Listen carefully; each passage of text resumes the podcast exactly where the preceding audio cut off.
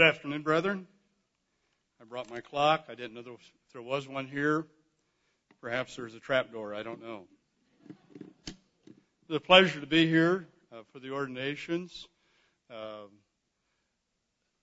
Mr. Tabor will be, I don't know if it's been announced. Uh, I hope I'm not jumping the gun, but he'll be moving to Indianapolis and serving our brethren in that area. And I'll have the pleasure of working with him. And Laura Denny, someone I've known from the years back of Cincinnati, her father and her service in God's church there. So it was a pleasure for my wife and I to be here for this special occasion for the two of them and to be with you.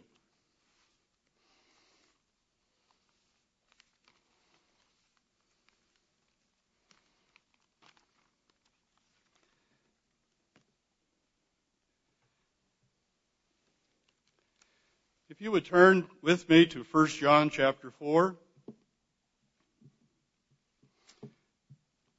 I will start reading in verse 1.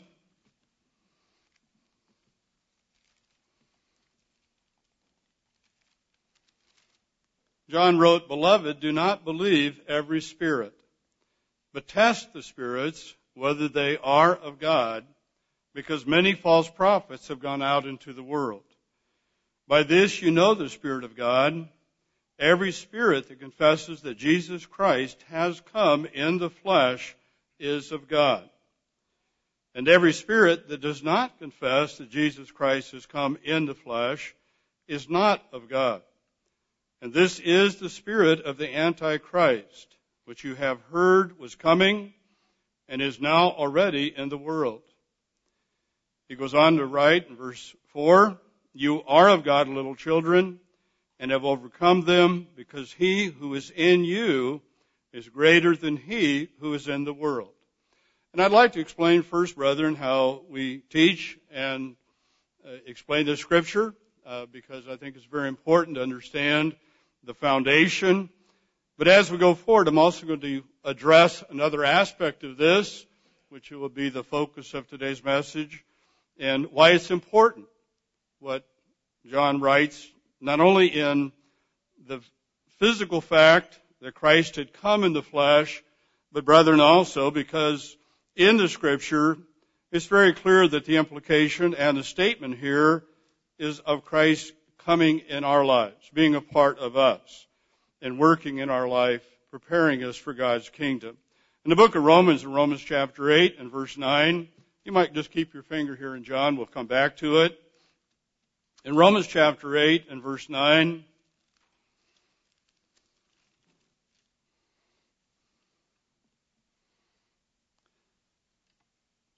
Paul wrote, verse 8, he said, So then those who are in the flesh cannot please God. But you are not in the flesh, but in the Spirit, if indeed the Spirit of God dwells in you. Now if anyone does not have the Spirit of Christ, he is not his. And so the Bible very plainly speaks in many places, this is simply a very clear statement, that the Spirit of Christ and the Spirit of God dwell in God's servants.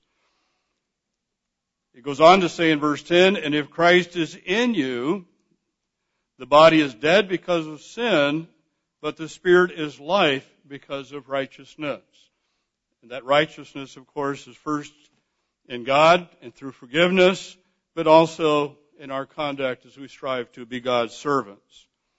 Going back to 1 John chapter 4 verses 5 and 6, says, You are of the world, therefore they speak, or excuse me, they are of the world, therefore they speak as of the world, and the world hears them. Or is he speaking of the world itself? We are of God. He who knows God hears us. He who is not of God does not hear us. By this we know the spirit of truth and the spirit of error. So there's discernment given through God's Spirit.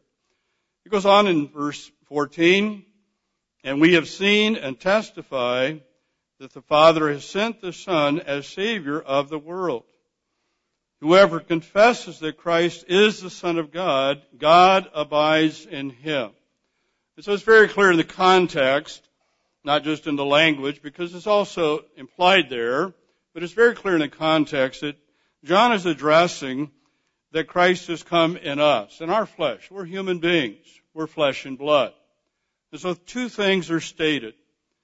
One is that Christ himself came in the flesh, and that the Spirit of Christ dwells in our flesh, having received God's Spirit by promise at the time of baptism. I'm going to focus somewhat today on Christ in the flesh, his personal ministry and life, and the implication of that, and why it's so important, because actually both are expressed here. And at the time John wrote this, there were those who denied Christ actually being in the flesh. Now, why is it important to us? I'm going to jump a little bit ahead so you get a picture of where I'm going and hopefully draw, draw pieces together as we go forward. In Hebrews chapter 2,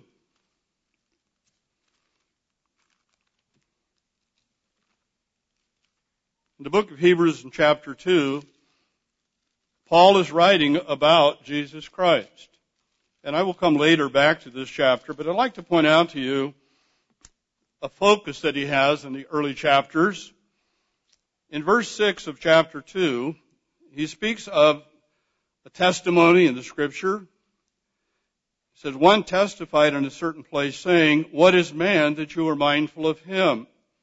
Or the son of man that you take care of him? You've made him a little lower than the angels.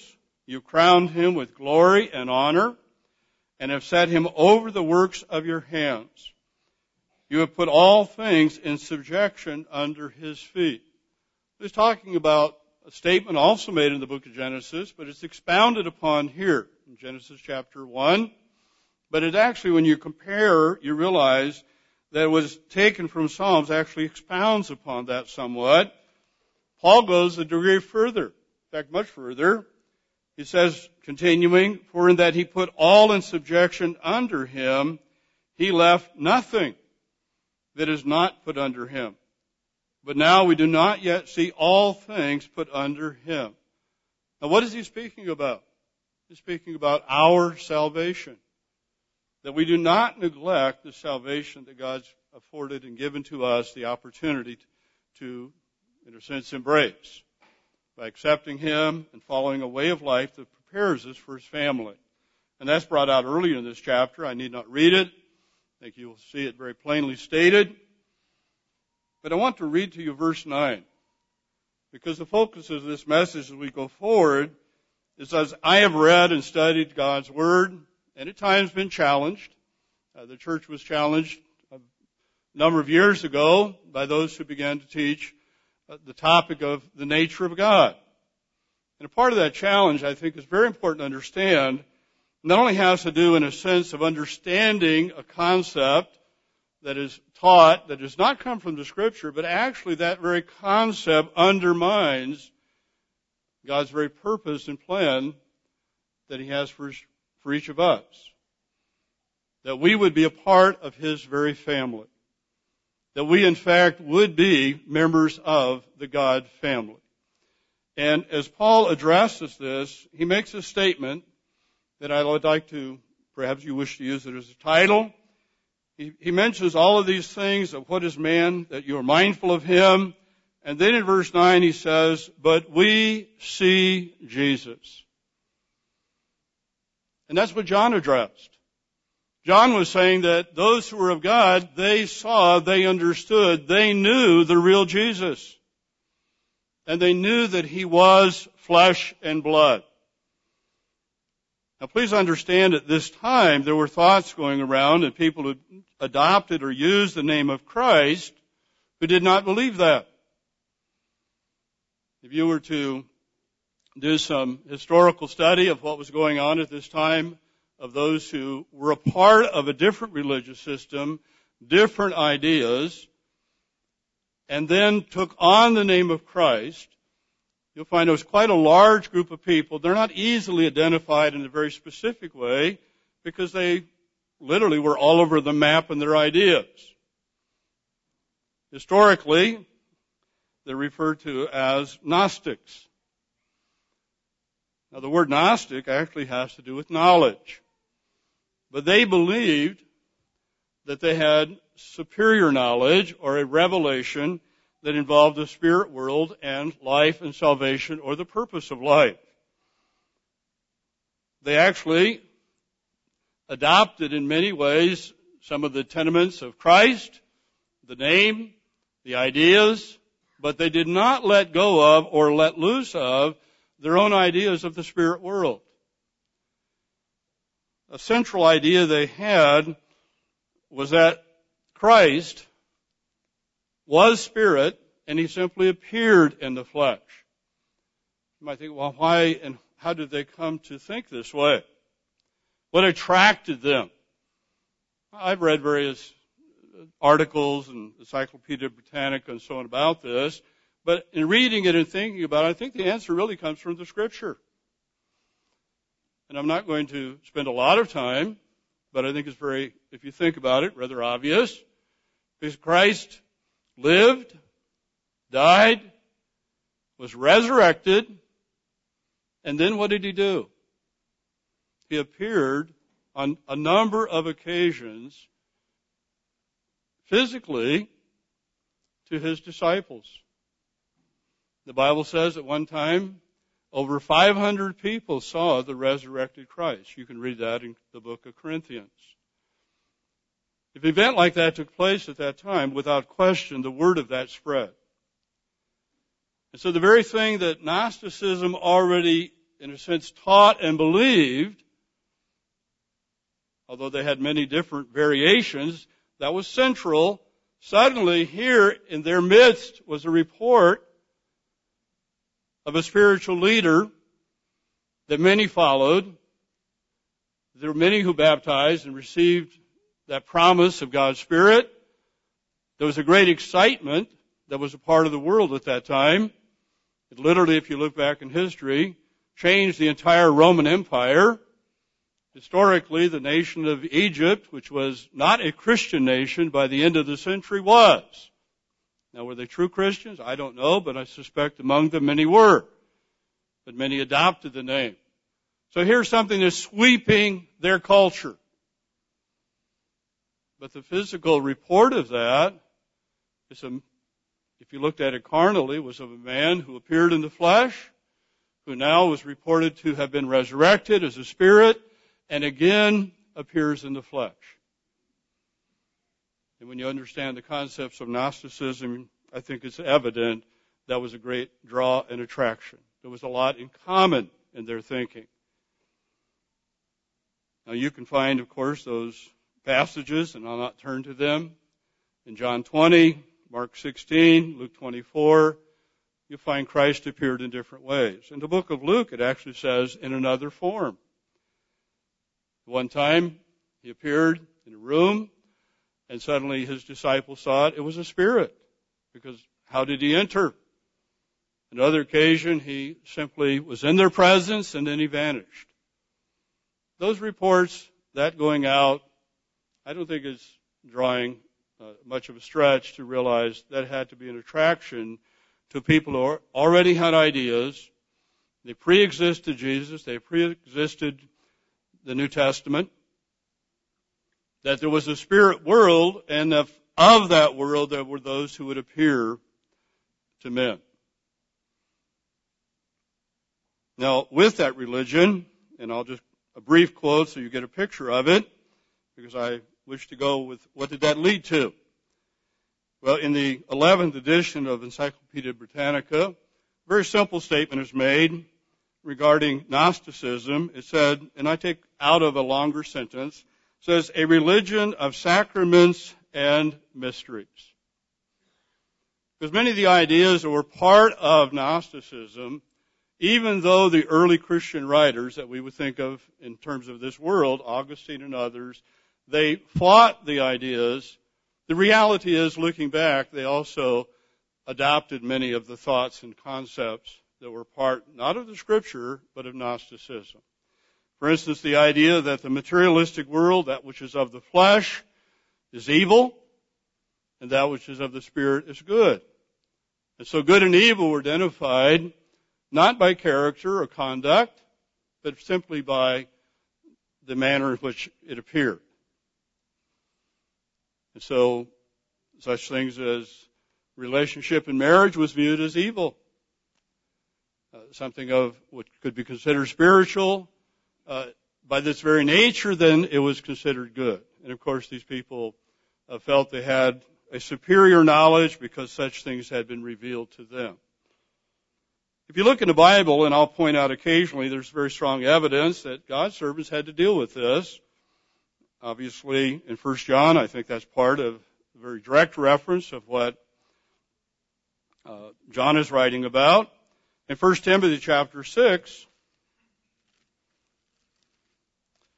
in 1 Timothy chapter 6 and verse 20, the actual word gnosis or knowledge is used by uh, Paul, as he writes to Timothy, in verse 20, he says, O Timothy, guard what was committed to your trust, avoiding the profane and idle babblings and contradictions of what is falsely called knowledge.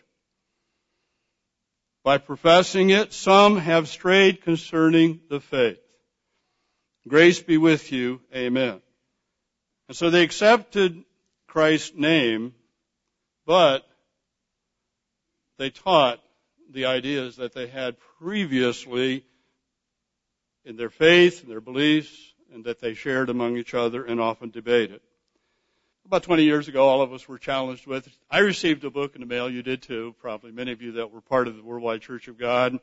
The title of it was, God is dot dot dot. I'd like to explain to you, starting here, what dot dot dot actually represents. Because most of the time, if you speak of the subject of the Trinity, uh, we think of it in a definition that certainly is a part of the common thinking, but I have here, uh, and I was taught from this as uh, a youth. I, I, grew up Catholic, attended uh, Catholic school when it was available. My father was in the Navy. I went to first grade, second grade, uh, part of third grade uh, in the Catholic school. Uh, then we moved to Whidbey Island, and Whidbey Island is in the Puget Sound. It does have bridge access at one end. The island itself is about 40 miles long. My father was stationed there to the end of my sophomore year in high school. And so there was not a, a parochial school available. I began to, every Saturday, go to catechism classes. And I think this is about junior high level. Lesson three is the unity and trinity of God. So I'm going to read as it is presented the material in the book. And if you ask of the Trinity, says, what do we mean by the blessed Trinity? The answer, this is, and it goes through the book in numerical order, the answers to each question. So it's presented by a question presented and a very simple, direct answer to the youth that attended. So the Blessed Trinity, or by the Blessed Trinity, we mean one and the same God in three divine persons. There's a diagram, I know you cannot see it, a circle, which represents the unity of one circle, a triangle, which in the middle of that is God in all caps, but it doesn't say Father, Son, or Jesus and Holy Spirit. It says first person, second person, and third person. And so the concept is that the three distinct and different persons, which then are defined as Father, the Son, and the Holy Spirit, each one is God Almighty. Yet there are not three gods. They believe it represents one God. But please understand what's being stated. Now you think, how can that be? Well, as I was taught, can we fully understand how the three divine persons, though really distinct from one another, are one and the same God? The answer, we cannot fully understand how the three divine persons, though really distinct from one another, are one and the same God because this is a supernatural mystery.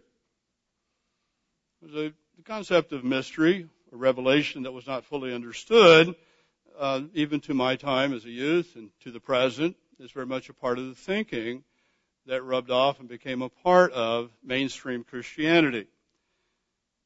The next question is, what is a supernatural mystery? A supernatural mystery is a truth which we cannot fully understand, but which we firmly believe because we have God's Word for it. That's interesting to think about because there are things in God's church, brethren, we do not fully understand. But what is not correct in this statement is we have God's Word for it. Because God's Word is right here. But please understand to the Catholic Church that is not the complete completeness of the Word of God. Their concept and authority does not limit itself to the Scripture. It includes the office of the papacy and it includes the traditions of the church. And they view them in equal standing.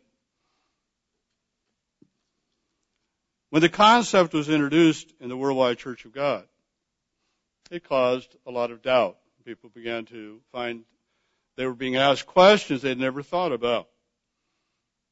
And things were stated that actually, I know as a minister, I personally never taught.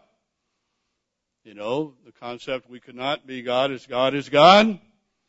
We'd never taught that because we never taught that we would be the Father or the Son. We always understood we would be God's children.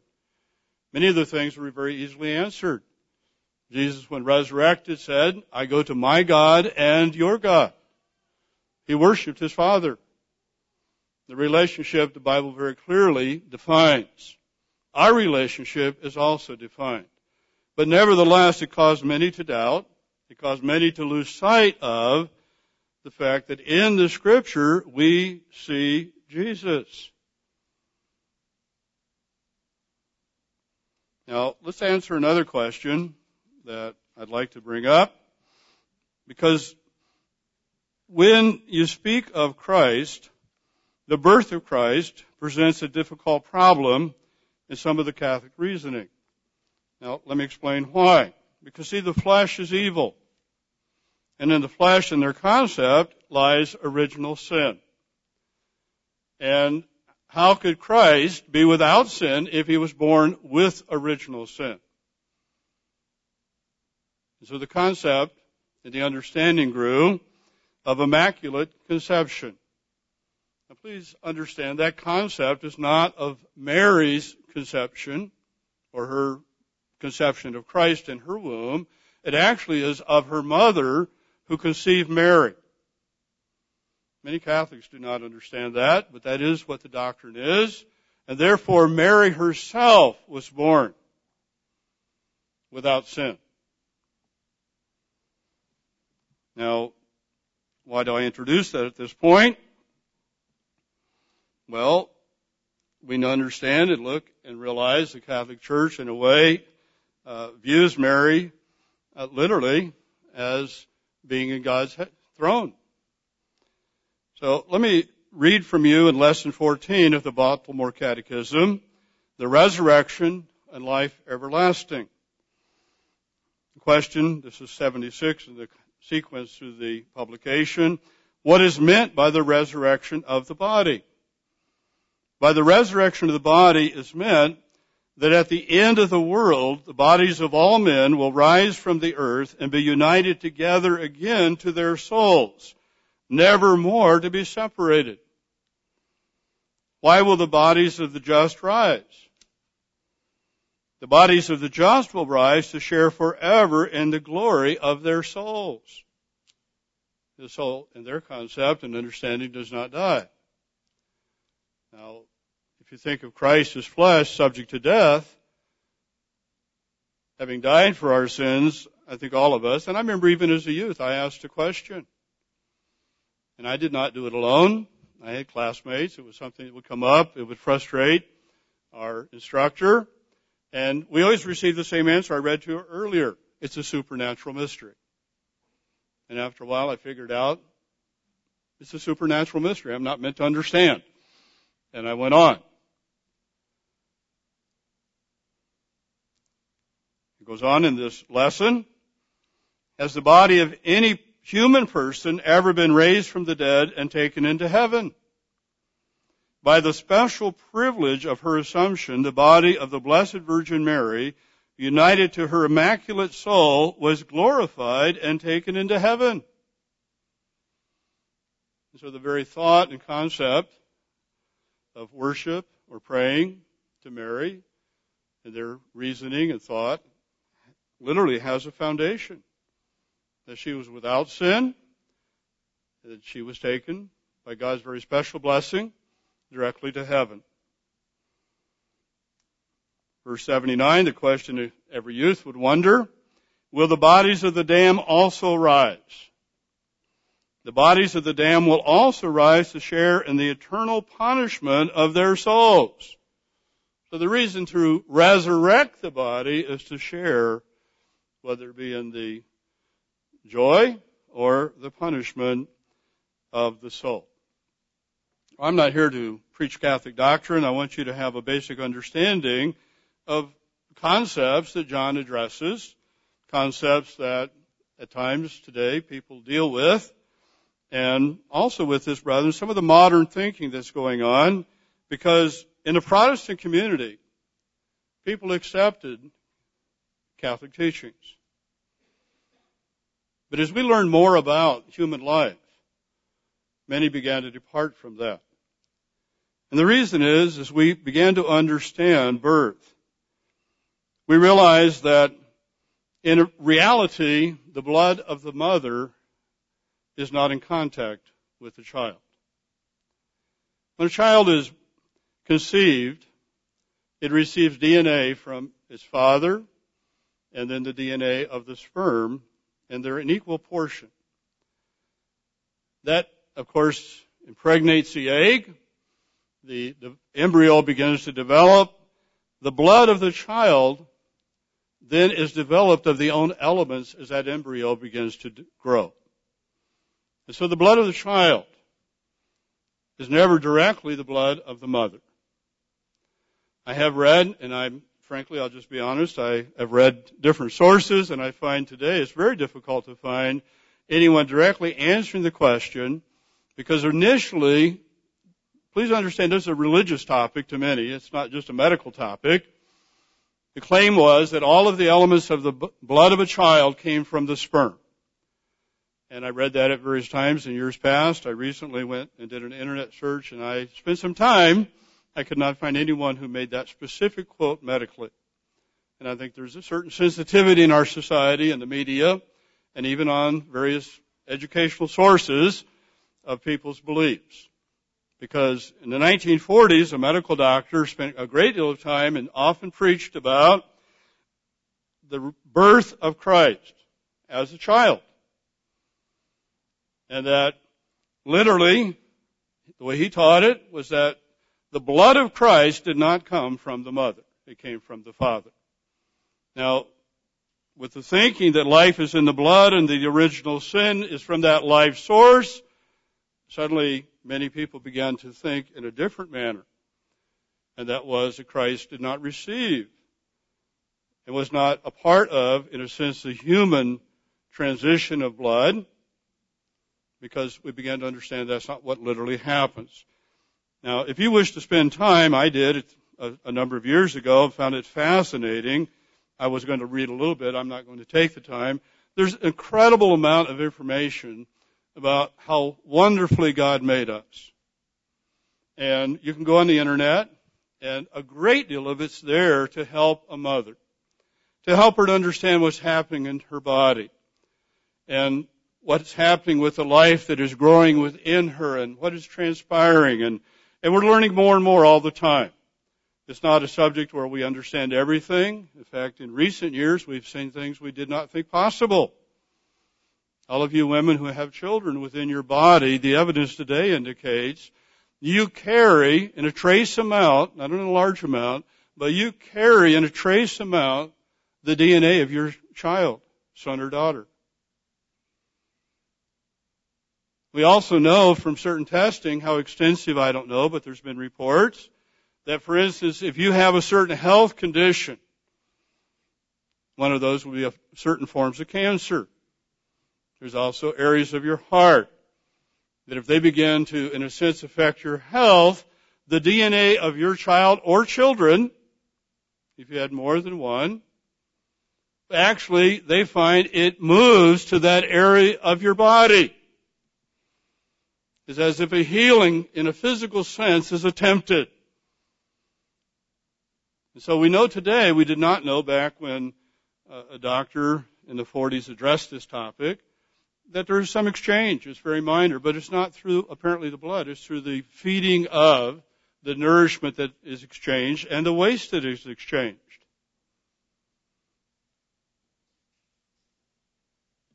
I also came across people who keep God's Sabbath. In fact, I was rather surprised and uh, when I began to realize I did not think some thought this way the concept that Mary was a surrogate mother. Notice that Mary carried the embryo, but it was not of her flesh. The embryo within her body had been, by God's hand, placed within her as an embryo would be placed in a woman who would carry a child as a surrogate for his parents. And I was surprised by that. Because, brethren, that also denies something that's very, very important. That Christ was in the flesh. That he was flesh and blood. And so I'd like to spend just a bit of time and encourage you to study the subject more thoroughly. Uh, it's not something we've written too much about. Uh, there's some aspects of it that uh, genealogies, for instance, are addressed by many people.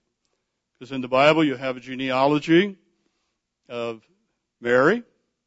You have a genealogy of Joseph. Both are very important to the role of Christ as our Lord and Savior, as King of Kings, and the titles the Bible speaks of. That genealogy actually starts with Seth, and you'll find that when Seth was born, that Eve made a statement that she had the seed that God had promised. It was and Abel had taken, been taken from her. And that seed, as we'll, as we go forward, briefly discuss, was also a promise given to Abraham and then to David. And so, our understanding of this is really a foundation of our also understanding that we'll be God's children. That we'll be members of the very family. And that's based on the reality, brethren, in the scripture that what the Bible teaches is that God became flesh. And he was subject to death. And one of the interesting things in the book of Luke, and let's read this because this was when Mary was told she would have a child. In Luke chapter 1,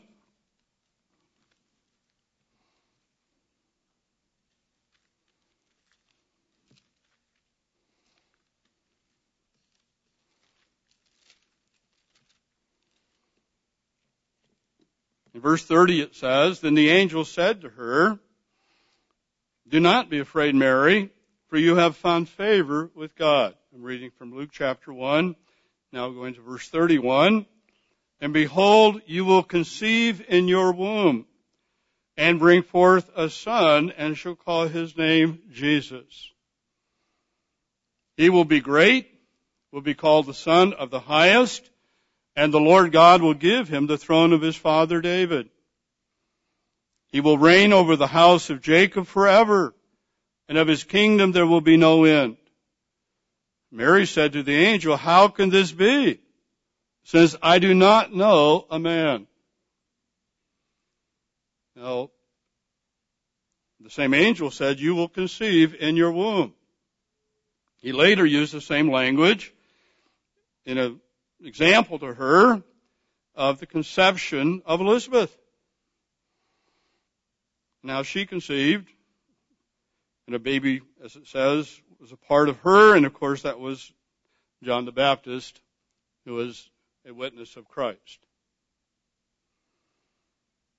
And you can read in verse 36, Now indeed Elizabeth, your relative, has also conceived a son in her old age. And so the word and how it's used has directly to do with human conception. The conception that we speak of here is only on the part, or that part of that life is the egg of Mary. What he says to her, because she said, I've not known a man, is the other part of that equation. And that is from the male.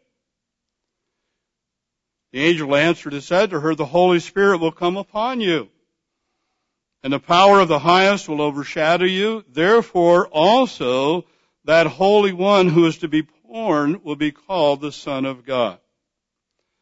Now it's interesting to think about this, brethren, because Christ did not die twice. He went literally from life to life. You might say, well, how did God do that? Well, in verse 37, because I think Mary had a similar question, she said, for with God nothing will be impossible. But we also know from the scripture in 1 Peter chapter 1 verses 18 through 21, but particularly verse 20, that what Christ did was foreordained. And it was foreordained before the foundations of this world. So please, when you think about it, include the concept and understanding that as God created man and a woman, and they are different, when he made Eve, not of the dust of the ground, but of the living flesh and bone of her husband, he created her that knowing that there would come a time, as Jesus did this as the creator, that he would become a child within the womb of his creation. And it's a fascinating thing to think about in God's planning and what he was doing. And so what transpired obviously was not an afterthought. It was with forethought and planning. How did God do that? I don't know. I'm not here to answer that. I think the scripture tells us very plainly God did it. Why is this important? Because Jesus became flesh. The promises had been given. It became very important to God's servants because they understood what it meant, the reality of it. Let's notice in the book of Acts, when Peter was inspired by the Holy Spirit, the first sermon that was inspired by God through the Holy Spirit among his apostles, he addressed this. And in verse 29 of Acts chapter 2, he said, Men and brethren, let me speak freely to you of the patriarch David, that he is both dead and buried, and his tomb is with us to this day. Therefore, being a prophet, and knowing that God has sworn with an oath to him that of the fruit of his body, according to the flesh, he would raise up the Christ to sit on his throne. This very specific language. Again, the word is used to sperma. So the idea of, of a surrogate in terms of Christ is simply not what's in the Bible. What's in the Bible is that Mary conceived. We know the life source from the male portion came from God through the Spirit. We know in that Christ did not die. He literally went from life to life in first, excuse me, in the book of Psalms, because I think it's important to read the promise and what is quoted here in Psalms 132.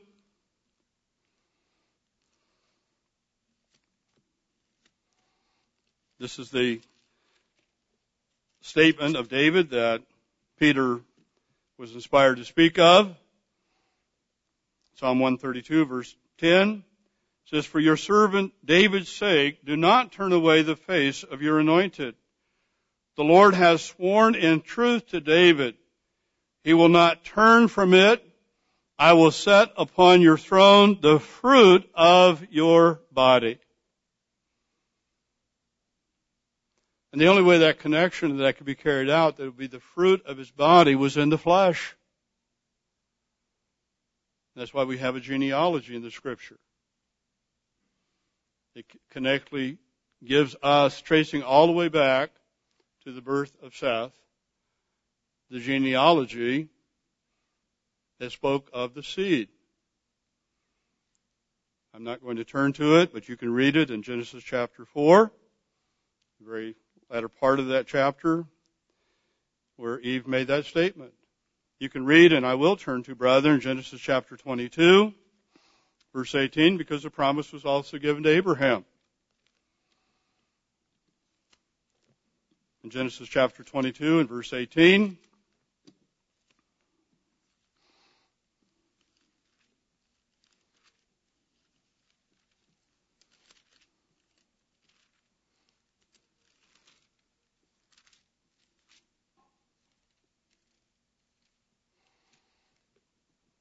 verse 17, God said to Abraham, says, blessing I will bless you, and multiplying I will multiply your descendants as the stars of the heaven, and as the sand which is on the seashore, and your descendants shall possess the gate of their enemies. In your seed all the nations of the earth shall be blessed, because you have obeyed my voice. The Bible doesn't leave any doubt God very clearly inspired the apostle Paul to write in the book of Galatians, in Galatians chapter 3, that this is a specific and a direct prophecy and statement regarding Jesus Christ. And so the promise that was given was the promise of Christ, the Messiah. Let's notice in Galatians chapter 3 verse 16, and I'll read here verse 10, or 15, excuse me, starting in, uh, leading into verse 16 says, Brethren, I speak in the manner of men, though it is only a man's covenant, yet if it is not confirmed, no one annuls or adds to it. Now to Abraham and his seed were the promises made. He does not say, and to seeds, as of many, but as of one, and to your seed who is Christ. You know, the true blessing that came from Abraham was literally the lineage and his part that led to Christ, the Savior of all. Now, the nation certainly has blessed, but we also are subject to curses. But the incredible blessing is that of this man, of his family, of his children and grandchildren, and great, eventually there would be the promise of the Messiah, the Savior. What an incredible thing to know. To David to know that of his flesh, as a human being, would be born the Savior. God in the flesh. What an incredible thing to Mary. To know that she would be the mother of the Son of God. You know, I think it's certainly wrong in how the Catholic Church looks upon Mary. But brethren, do not let what others believe and their lack of knowledge or disbelief influence what God gives us from His Word. Because she was very blessed. She conducted herself, if you read of her, whether it be in the time when Christ as a child was in the temple, she speaks of her discernment and her quiet manner and how she knew and understood certain things, but she did, she kept them to herself. It's very interesting to start reading and thinking about how she conducted herself and know that God saw the character and the person of this young lady and made a decision that she would carry the Son of God. So I don't want to put that in a wrong light, but on the other hand, brethren, we need to recognize and understand the importance of God's Word. In the book of Acts, in Acts chapter 13, and this is only one of many passages, because I'd like to go forward and address how important this is. Because what it contains and what it says really is so important to each of us. We're flesh and blood. We are weak. And I know many times in God's church I've counseled with brethren and they struggle. How am I ever going to make it into God's kingdom? But the reality is, of ourselves, we're not. It's not our goodness, it's through forgiveness. It's not our righteousness, it's through the righteousness of God. And when you understand the humanity of what God did and the connection we have, it strengthens your faith. It also strengthens the knowledge and reality, brethren, that we will be God's children. I found it interesting how many people actually struggle with that in the first few years. Not so much in the Global Church of God at that time, but I found others who would not address the subject. I had friends in the ministry that when I brought the subject up, they hemmed and hawed. I found some who accepted some of the ideas that were put forth by the concept that were being taught of the nature of God. I know, can't speak for where they are today. I don't have that contact, but I was taken back by that. I was also taken back by so many who accepted. And today who actually confess and accept the concept of the Trinity. But when you do that, what you're doing is what Mr. Armstrong always taught and made plain, is that the Trinity is a closed Godhead. And we will not be a part of that family. That's why in the book of John, John said very plainly, if you do not confess that, you are not of God. It's a spirit. The spirit of the Antichrist. It's the spirit of deception. And it goes to one of the most fundamental things that God is doing. Preparing a family. The book of Acts in Acts chapter 13, in verse 22, and speaking of David, says, when he had removed him, that is, he's speaking here now of Saul, he raised up for them David as king, to whom also he gave testimony and said, I have found David, the son of Jesse, a man after my own heart, who will do all my will. From this man's seed, according to the promise God raised up for Israel a Savior, Jesus.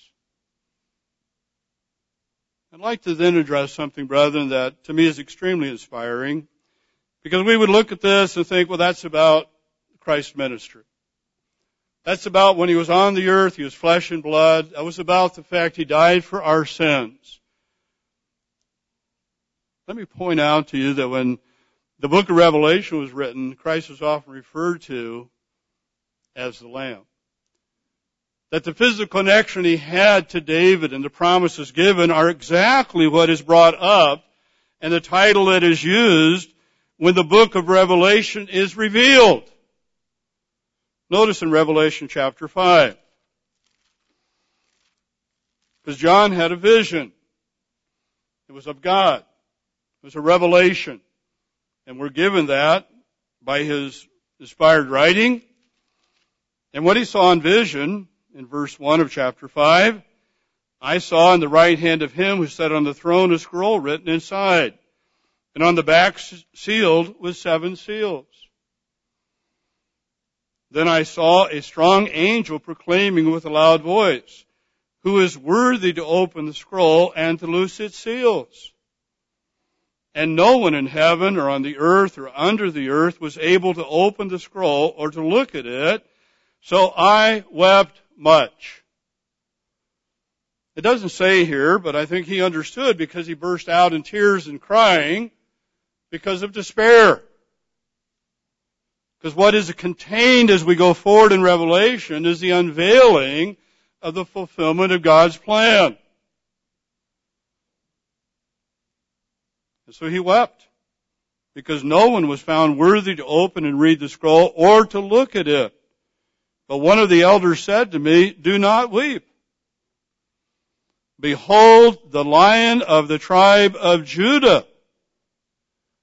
Jesus Christ at the right hand of his Father, resurrected, restored to glory he had. But how is he referred to in this situation? The lion of the tribe of Judah, the root of David, has prevailed to open the scroll and to loose its seven seals. You know, there's a powerful message in this chapter, brethren, because what transpires, and I'll point out part of it, but you can read all of it, is that all of God's creation accepts what God is doing. That He's going to literally bring into the spirit realm His family, His children. And as we read in the book of Hebrews, they will have responsibility over all things. Now, nothing's left out. So let's read about who, who responds to this and how they respond. Verse 6, I looked and behold in the midst of the throne and of the four living creatures and in the midst of the elders stood a lamb. This is an identity that's also brought up in Revelation chapters 21 and 22. I'm talking of the time of the new heavens and new earth. And it refers to Christ as the Lamb. So there's a physical identity because Christ became the Lamb wit at the time of his death as a sacrifice for our sin. There's an identity that is not somehow a part of the past, brethren. It's a part of the future and of all eternity. It's a relationship that we will not forget.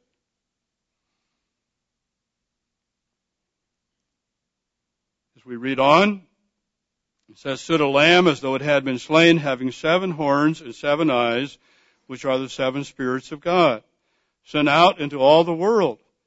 He came, took the scroll out of the right hand of him who sat on the throne. It says, now when he had taken the scroll, the four living creatures, the 24 elders fell down before the Lamb, each having a harp and golden bowls full of incense, which are the prayers of the saints. You know, the first acceptance of this and thankfulness of it is God's people. It's our prayers. It's when we go to God in weakness, perhaps at times in despair, perhaps at times when we sinned and we thought we were beyond certain things in our life, and we cry out to God. There's times also, brethren, we cry out for God's intervention, whether for ourselves or for brethren we love. There are times when we put someone into God's hands. You know, I, I'm a minister. I've been for many years. I've stood at the graveside of many brethren. I've loved people I've known. And we commit them to God. We put them in God's hands. So all these prayers, all the things that are so important to all of us, they're brought before God's throne. It says they sang a new song saying, You are worthy to take the scroll, to open its seals, for you were slain and have redeemed us to God by your blood out of every tribe and tongue and people and nation and have made us kings and priests to our God and we shall reign on the earth. You know what John saw was an acceptance of what God was doing by those who accepted and believe in Jesus Christ. Now, in the future, and those that have preceded us. But he also goes on to describe what he also witnessed in a spiritual realm. Then I looked and I heard the voice of many angels around the throne. The living creatures and the elders and the number of them were 10,000 times 10,000 and thousands of thousands saying with a loud voice, Worthy is the Lamb who was slain to receive power and riches and wisdom and strength and honor and glory and blessing. What did they do? They confirmed their acceptance of what God was doing. Verse 13, and every creature was in heaven and on the earth and under the earth, and such as are in the sea, and all that are in them, I heard saying. The entire realm of God's spiritual creation, His entire creation, the galaxies and universes, I don't know, brethren, all, everything, every life form, the spirit realm, is a physical past said, blessing and honor and glory and power be to him who sits on the throne and to the Lamb forever and ever. Then the four living creatures said, Amen. And the 24 elders fell down and worshiped him who lives forever and ever. Chapter 6 verse 1. Very plain what we're speaking of. Then now I saw when the Lamb opened one of the seals The book we're speaking of is the book of Revelation. And when a seal is opened, then that seal then, as you go through the book, you realize seal after seal leads to the seventh. And then after that follows and ends with the completion of the book, the new heavens and new earth. When the Father literally comes and we become His children in a spiritual realm. And now the, God's plan is complete. Let's go back to Hebrews. Because I'd like to point out to you, brethren, that God's servants address this many times, and sometimes I don't think we see what's being addressed. As I began to study this and go through it, I realized the concepts that they were dealing with had to do with Gnosticism, that whether some had the concept that Christ was literally a, a human form, one of the more weird and offbeat was a human form that extended into the clouds of the heavens, his head towered above, but the body went down and his feet were on the earth. But if he chose to appear physically, he'd appear as a human. But that was the real Christ. Not a conception in the womb of Mary. Not a God who literally would die for our sins so from that were all kinds of variations. And from that have come many teachings and ideas that continue to persist to our present day. Now, in addressing these topics, almost always it goes back to creation. You know, in John 1 1, it basically says right up front, Jesus Christ was eternal.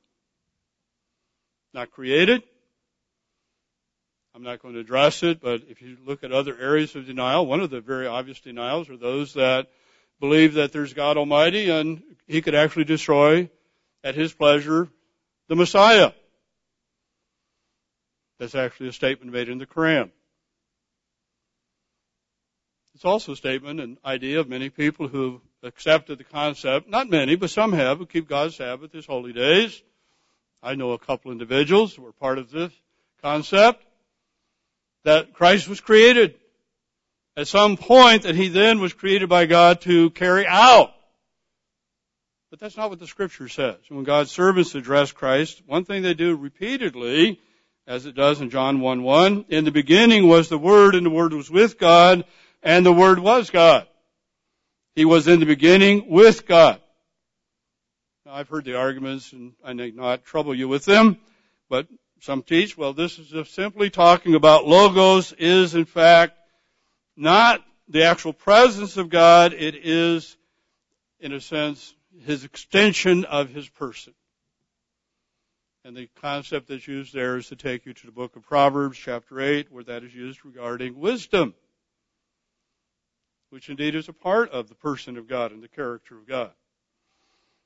But this doesn't end here because it goes on to say in the same thing, all things were made through him, and without him nothing was made that was made. You'll find the same thing in Ephesians, you'll find it in Colossians. In fact, when the apostle Paul had to deal with, let's notice what he was dealing with, because sometimes we're not too specific about it, and I don't think we have a basis to always be very specific. But brethren, in Colossia, he was dealing with, beware, this is chapter 2, verse 8, beware lest anyone cheat you through philosophy and empty deceit according to the tradition of men, according to the basic principles of the world and not according to Christ. And so how did he introduce his writing regarding Christ? Well, you can go back and read in Colossians. It says in verse 15, He is the image of the invisible God, the firstborn over all creation. For by Him all things were created that are in heaven and that are on earth, visible and invisible, whether thrones or dominions, principalities or powers. All things were created through Him and for Him. And He is before all things, and in Him all things consist. Paul did a similar thing in the book of Hebrews in Hebrews chapter 1.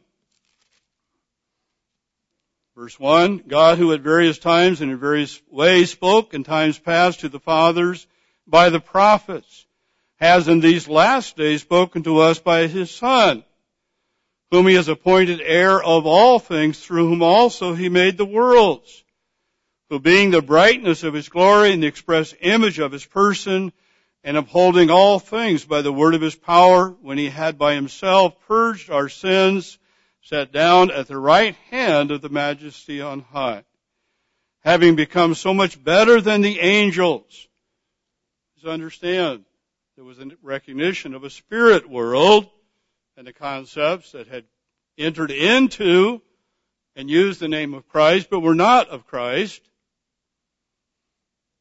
And so what does Paul start by addressing even to the Hebrew people, Christ was not an angel. And brethren, he does that for the balance of this chapter. He then, in the very end of it, says, regarding the angels, are they not all ministering spirits sent forth to minister for those who will inherit salvation? And then he continues, brethren, and I'm only going to cover into chapter 2, to explain Christ whether Melchizedek, our high priest, whether the fact that as a high priest he's been tempted in all points like as we have been, that there's an understanding because he was flesh and blood. But he was also God in the flesh. The Spirit of God dwelt in him, never departed from him. You know, at the time of the sacrifice, of our sins, God, and he cried out, why have you forsaken me? Because he accepted our sins. But he was also then resurrected because he was without sin as our Savior and as our Messiah.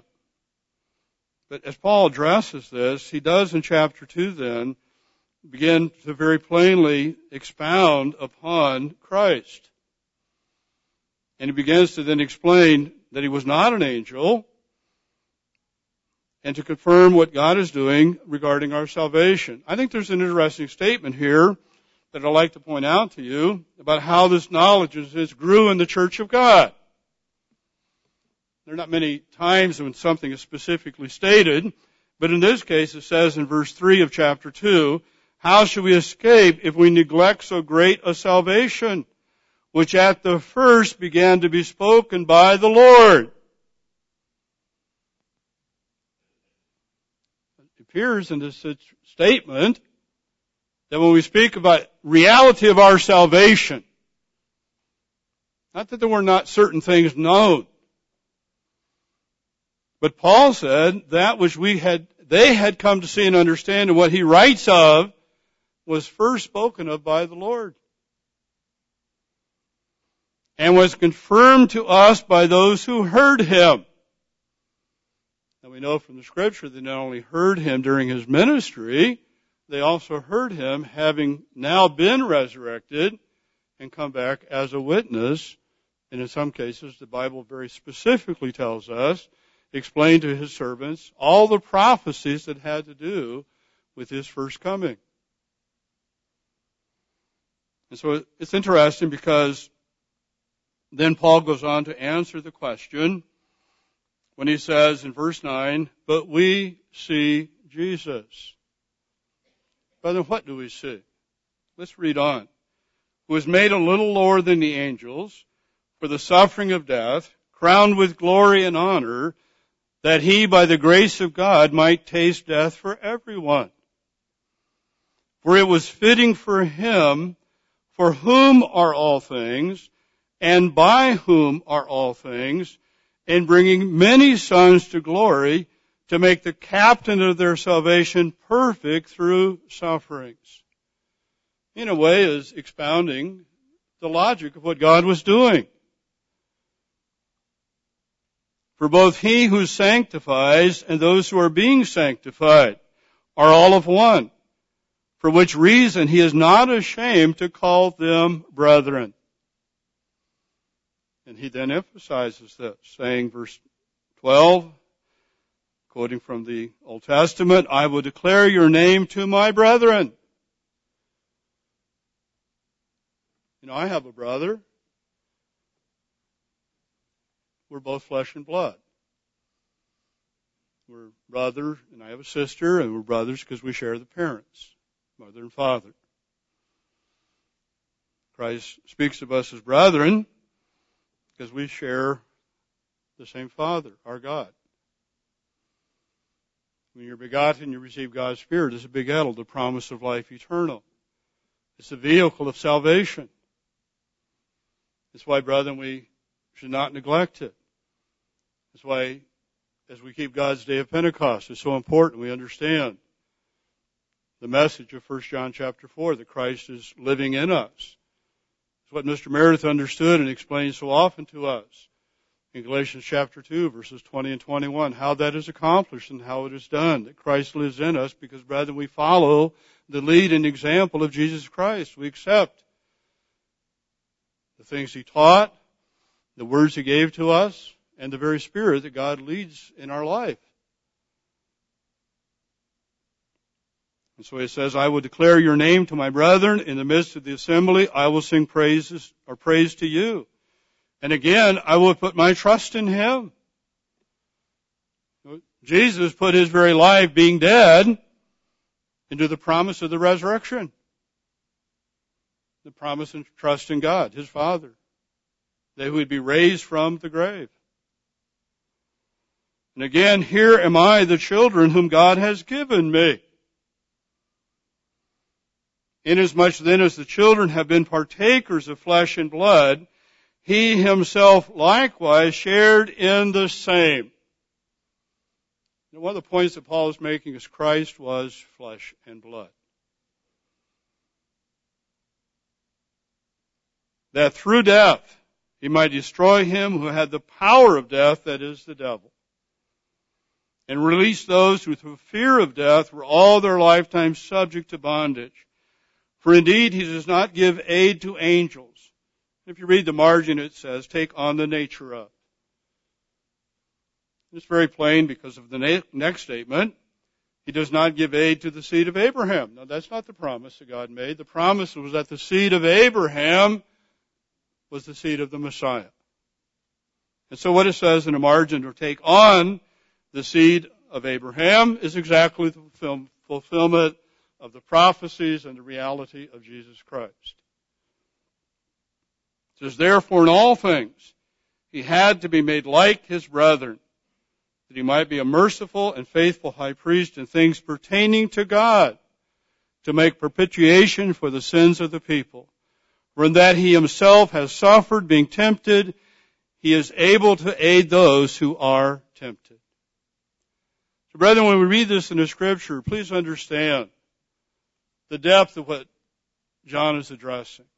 And please understand the clarity that God has given to us. And it has a foundation literally in the birth of Christ, in His flesh and blood. And it's something that scripturally is addressed as we go forward into the new heavens and new earth. That physical identity, the fulfillment of the promises, is a continuing relationship we have with God. And so it's very important we understand. It's very inspiring to also realize the God who created man and a woman, and you begin to read about the process of life. One thing I, I found fascinating, because we have, we've had a tremendous increase in knowledge about the birth process, about conception, about how a child is nourished. You know, the blood that goes through the placenta and goes to the child through the umbilical cord. It goes first to the liver. And then it goes to the heart. And it moves into the lungs and provides. But it doesn't, the, the lungs don't function, brethren, to breathe. The heart begins to literally take from the, from that process and distribute within the body the oxygen and the nutrients that are needed. There's so much that we know today that's available to us. You, you can, if you have a computer, you can sit down and just, you know, pretend you're going to have a baby. Say, I'd like to know what really goes on. And, and how do I protect the life of my baby? And what should I do? And how should I eat? And, and what takes place? But as you read that, realize also our Lord and Savior, the very creator and the giver of life, what he designed and what he created he then was a partaker of. He became flesh and blood. He was begotten of the Father, just as each of us, as we were baptized and received God's Spirit, we're flesh and blood. And God has begotten us as His children. And what will we be? We see Jesus.